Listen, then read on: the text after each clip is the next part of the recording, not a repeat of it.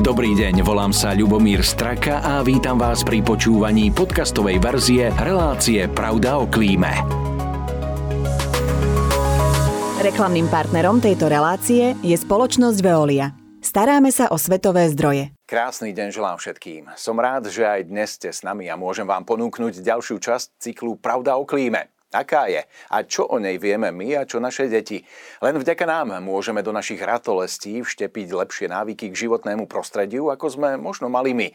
Niektorí sa však ohradzujú tým, že nevedia ako na to a nebudú suplovať školy.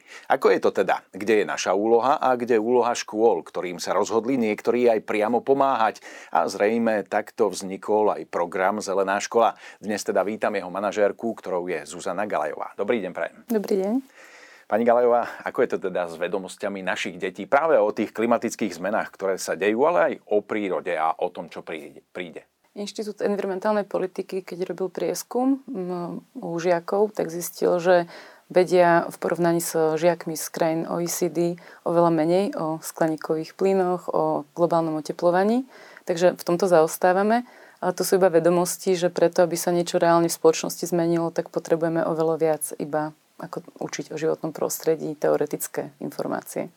Áno, niekedy na tých uliciach sú rôzne deti a niekedy sa mi zdá, že sú trošku uvedomelejšie ako my dospelí, keď upozorňujú nejakého pána, ktorý odhodil ohorok z cigarety alebo nebodaj žuvačku, ktorá sa x rokov rozkladá.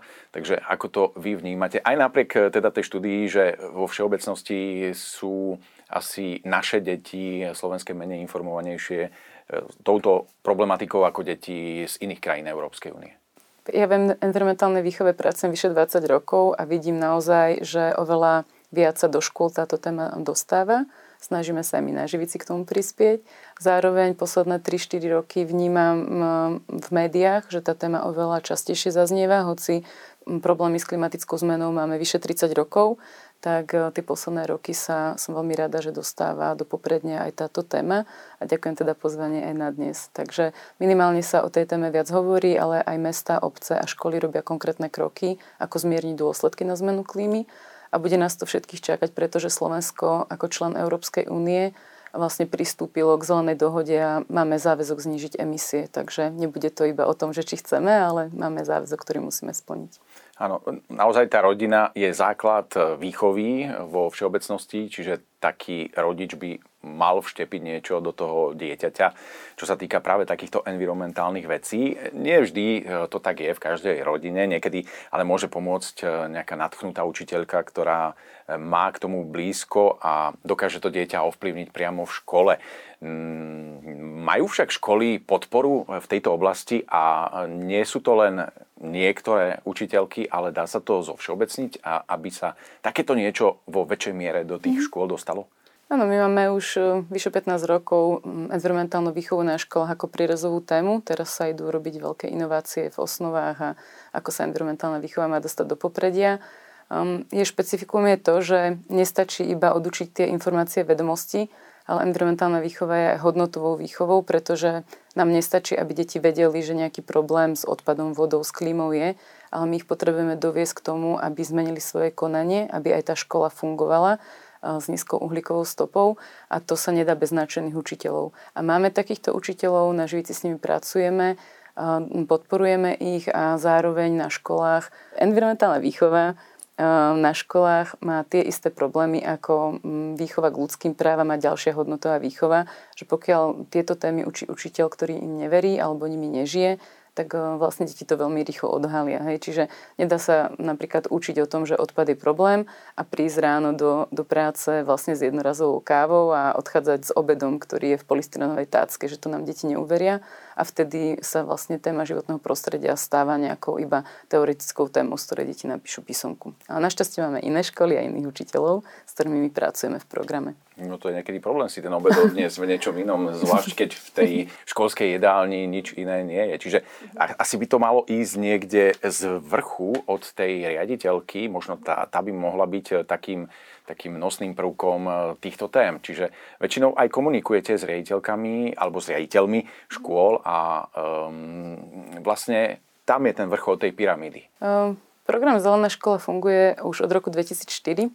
a je založený na tom, že tá zmena na škole musí prísť nielen od učiteľov a nielen od riaditeľa, ale pre nás je veľmi dôležité, aby súčasťou tej zmeny boli deti, aby oni sa učili preberať zodpovednosť za to, čo robia. A samozrejme je tam spolupráca s rodičmi, lebo vlastne môžeme sa rozprávať, že kde treba začať, či v rodine alebo v škole, ale pre dieťa je najprospešnejšie, keď to, čo sa deje v spoločnosti, v rodine a v škole je v súlade. Takže pre, vlastne v programe Zelená škola si každá škola vyberie jednu tému, ktorej sa chce hlbšie venovať. Sú to potraviny, alebo voda, alebo energia, lebo tých problémov životného prostredia je veľmi veľa. A má dva roky na to, aby naozaj urobila hĺbkové zmeny a na tú zmenu nemôže vlastne k tej zmene prispieť len riaditeľka direktívne, tak to nefunguje, ale musí to byť vlastne participatívne a to je teda jedna, jeden zo základov aj tie medzinárodné metodiky, ktorú naše školy používajú. A máme dvestodvanásť škôl tento školský rok, čiže nie je to malá skupina.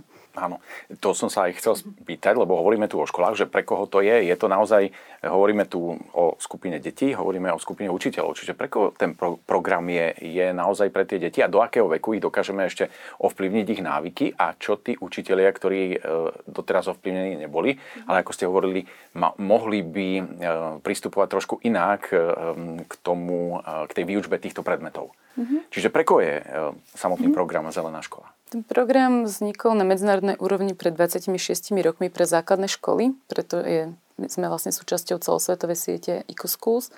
A bolo to kvôli tomu, že ak chceme niečo meniť v spoločnosti, tak máme aj legislatívne a ekonomické nástroje, ale potrebujeme prenastaviť vzdelávanie, výchovu. Takže preto to vzniklo pre základné školy, ale postupne sa pridali aj stredné školy, pretože keď tie deti zo základnej školy prešli na stredné školy a videli, že to tam nefunguje, tak chceli, aby sa robili zmeny. A mnoho krajín má aj materské školy, pretože vlastne od útleho detstva potrebujeme budovať tie návyky. Takže na Slovensku aktuálne máme v programe Zelená škola dvestodvanásť materských, základných, stredných škôl, dokonca špeciálne základné školy. No a vlastne my, naša práca na Živici v programe Zelená škola spočíva v tom, že školíme učiteľky a školíme ich interaktívne. Minulý týždeň sme mali práve trojdňový kurz pre nové školy v programe, kde sme vlastne prechádzali krok po, krok, po, krok po kroku, ako k tým zmenám môžu dospieť. A mali sme výborné spätné väzby, pobavila ma veľmi jedna, kde bolo napísané, že čakala som ďalší nudný seminár, ale prežili sme tri dni, ktoré ma naplnili nielen ako učiteľku novými metodikami, ale ovplyvnili aj môj pohľad na problémy životného prostredia v osobnom živote. Takže vždy, keď robíme vzdelávanie, je to dlhodobá cesta, že nemôžeme čakať, že vlastne po jednom seminári, po jednom kurze sa niečo zmení, ale za tie roky, ktoré pracujeme s učiteľmi, vidíme, že krok po kroku vieme na školách robiť zmeny. Ale musí tam byť naozaj aj veľká motivácia toho učiteľa, že učí z presvedčenia, lebo deti to veľmi rýchlo odhalia, že či teda to iba hovoríme, alebo či tým žijeme a máme skvelé príklady učiteľov. Vy ste tu viackrát spomínali Živica. Ja len teda poviem, že Živica je organizácia. A ja som spomínal, že zase žuvačka, ale Živica sa asi rýchlejšie rozkladá ako žuvačka. A ešte stále sa ale nerozložila. Živica funguje. Takže vyše dvadsať rokov. Vyše dvadsať funguje, rokov. Áno. Je to Centrum environmentálnej etickej výchovy Živica. A áno, ten názov je, že keď sa už teda s nami dostanete do kontaktu, tak asi tak trochu sa aj nalepí to, čo hovoríme. Áno. Ale je to dôležité, že ju založili ľudia, ktorí boli učiteľmi a neboli spokojní, ako školy fungujú. Chceli, aby to vzdelávanie nebolo formálne, ale aby bolo z presvedčenia. Takže máme na Živici viacero projektov, ktorými sa zaoberáme a s učiteľmi napríklad pracuje Komenského inštitút, alebo možno ste zachytili Učiteľ Slovenska, to je také ocenie naozaj pre inšpiratívnych učiteľov, lebo máme takých na Slovensku. A Živica robí program Zelená škola. Tam, keď si človek klikne stránku, tak v tíme same ženy. Kde sú muži? Alebo je to práve no, poslanie, je to poslanie pre ženy, aby sa tejto téme venovali a tí muži len rúbu tie stromy a no, ako je to? Tak nemáme tam nejaké kvóty. Teraz hľadáme aktuálne nového člena tímu, takže kľudne môžu sa hlásiť aj muži. Keď som nad tým rozmýšľali, že v Živici je veľa žien, tak možno je to kvôli tomu, že vo vzdelávaní všeobecne robí na Slovensku viac žien ako mužov. A v mimovládnych organizáciách v deväťdesiatych rokoch zasa robilo veľa mladých mužov, sedemnásť, šestnásť, osemnásť ročných. Jedný z nich, Juraj Hyvža alebo Juraj Ryzman, robili v Greenpeace a boli to vlastne takí mladí muži, ktorí chceli takú tú naozajstnú veľkú zmenu. A ale teda nie sme nejak rodovo vyhranení, takže skôr to vnímam, že tak ako v školstve je málo mužov, tak aj v tých organizáciách, ktoré vzdelávajú, je viac žien. Áno. Poďme ale na tie vaše postupy. Vy ste tu spomínali, že sú teda nejaké semináre a vôbec nie sú nudné na základe spätných väzieb od samotných učiteľov, ale ako, ako dostávate sa deťom pod kožu? Školíte ich nejakou teóriou v triede, alebo ich zoberiete niekde von, ukazujete im stromy v prírodu a podobné veci. To by ma zaujímalo, akým spôsobom sa tie deti dostávajú k tým informáciám.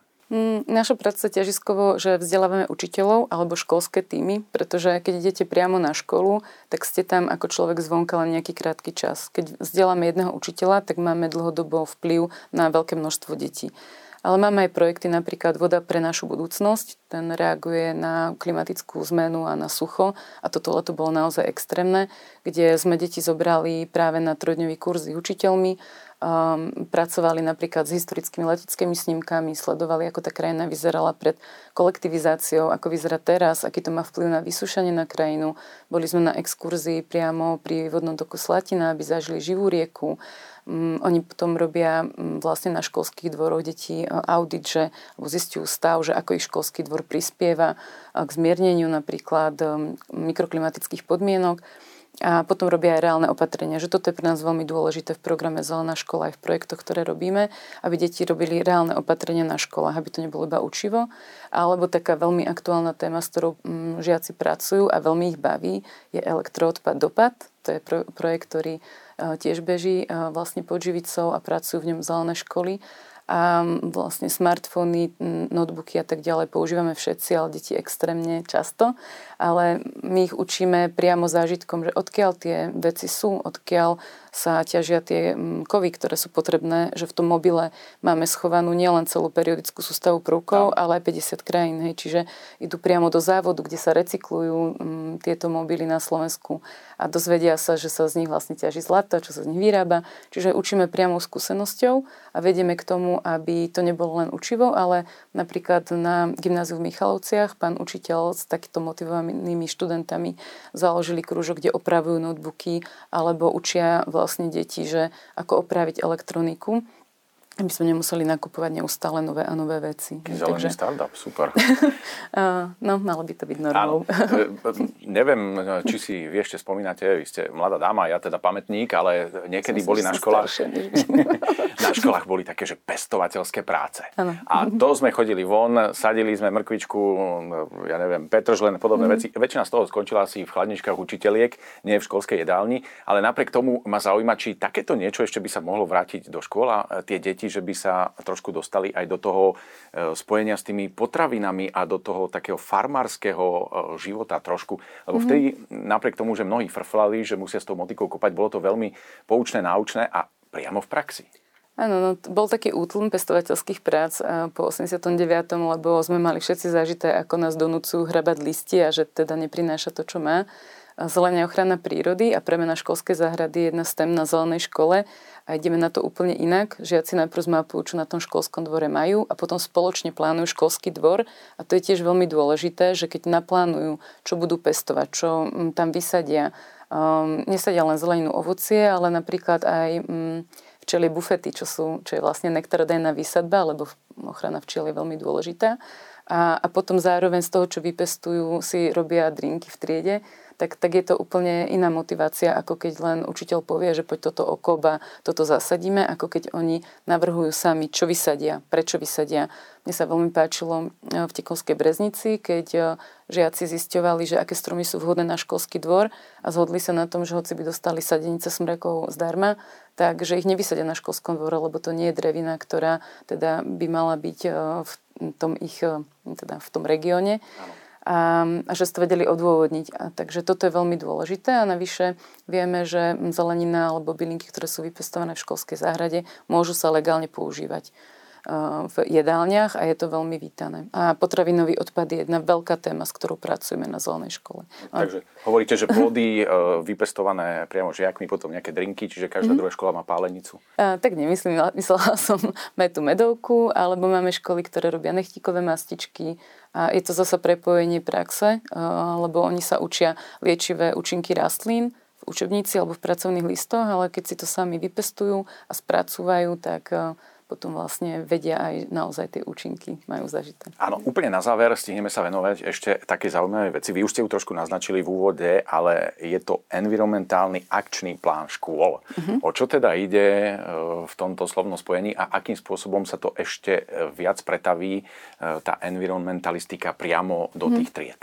Na Slovensku sa tradične robí veľa jednorazových akcií na, na školách. Hej, že deň zeme, deň vody, všetci vtedy vlastne ochraňujú zem a v médiách to je veľmi dôležité.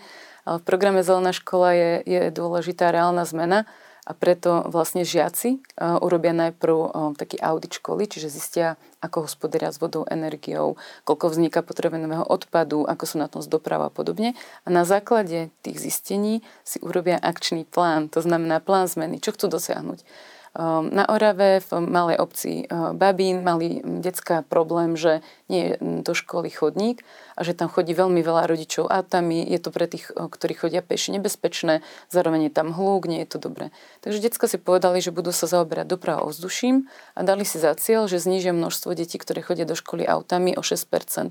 Podarilo sa im to o šestnásť percent a to je podľa mňa veľmi dôležité, že v Nebude programe... Nebolo to cenou pohonných látok. Nie, nebolo to cenou, bolo to v podstate celkom také logické, jednoduché riešenie, ktoré, na ktoré prišli.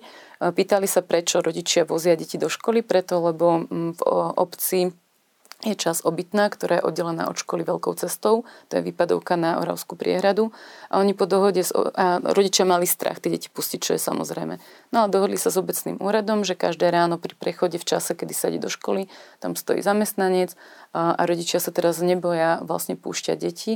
A o šestnásť percent je menej um, detí, ktoré dochádzajú autom a to nie je z hľadiska prepojenia na klimatickú zmenu málo. A takýchto príkladov máme oveľa viac. To znamená, že environmentálny akčný plán nie je nejaký formálny dokument, ale je to plán zmeny, kde si škola určí um, vlastne, čo chcú dosiahnuť, napríklad znižiť množstvo potravného odpadu o dvadsať percent, čo sa školám podarilo, alebo vo Svidníku Spojenej škole si povedali, že chcú znižiť v školskom bufete množstvo keksíkov o päťdesiat percent, ktoré nemajú palmový olej a chcú napríklad odoberať potraviny od lokálnych farmárov a toto sa dohodli s vedúcou jedálne. To znamená, environmentálny akčný plán je plán zmeny tej školy, aby sa naozaj nerobili dokola dvadsať rokov tie isté infostanky na deň zeme, ale aby tá škola dosiahla reálnu zmenu, aby znížila uhlíkovú stopu a toto všetko vlastne je prepojené s výučbou. A veľmi dôležitý teda prvok je, že, alebo moment je, že tú zmenu navrhujú deti a robia to v spolupráci s učiteľmi, s vedúcou jedálne, so školníkom, s rodičmi. Áno, veľmi, veľmi zaujímavé naozaj a ja verím, že tie deti to motivuje a začnú nám rásť nejakí nasledovníci, možno aj z tých mužských radov, aby potom prišli do tej Živice. Ja veľmi pekne ďakujem za to, že ste prijali moje pozvanie, ďakujem za príjemné rozprávanie a teda zelenému programu a Zelenej škole držím palce. Všetko ďakujem, dobré. Ďakujem veľmi pekne. A ľúčim sa aj s vami, ďakujem za pozornosť a teším sa na vás pri ďalšej časti z cyklu Pravda o klíme. Pekný deň. Reklamným partnerom tejto relácie je Veolia Energia Slovensko.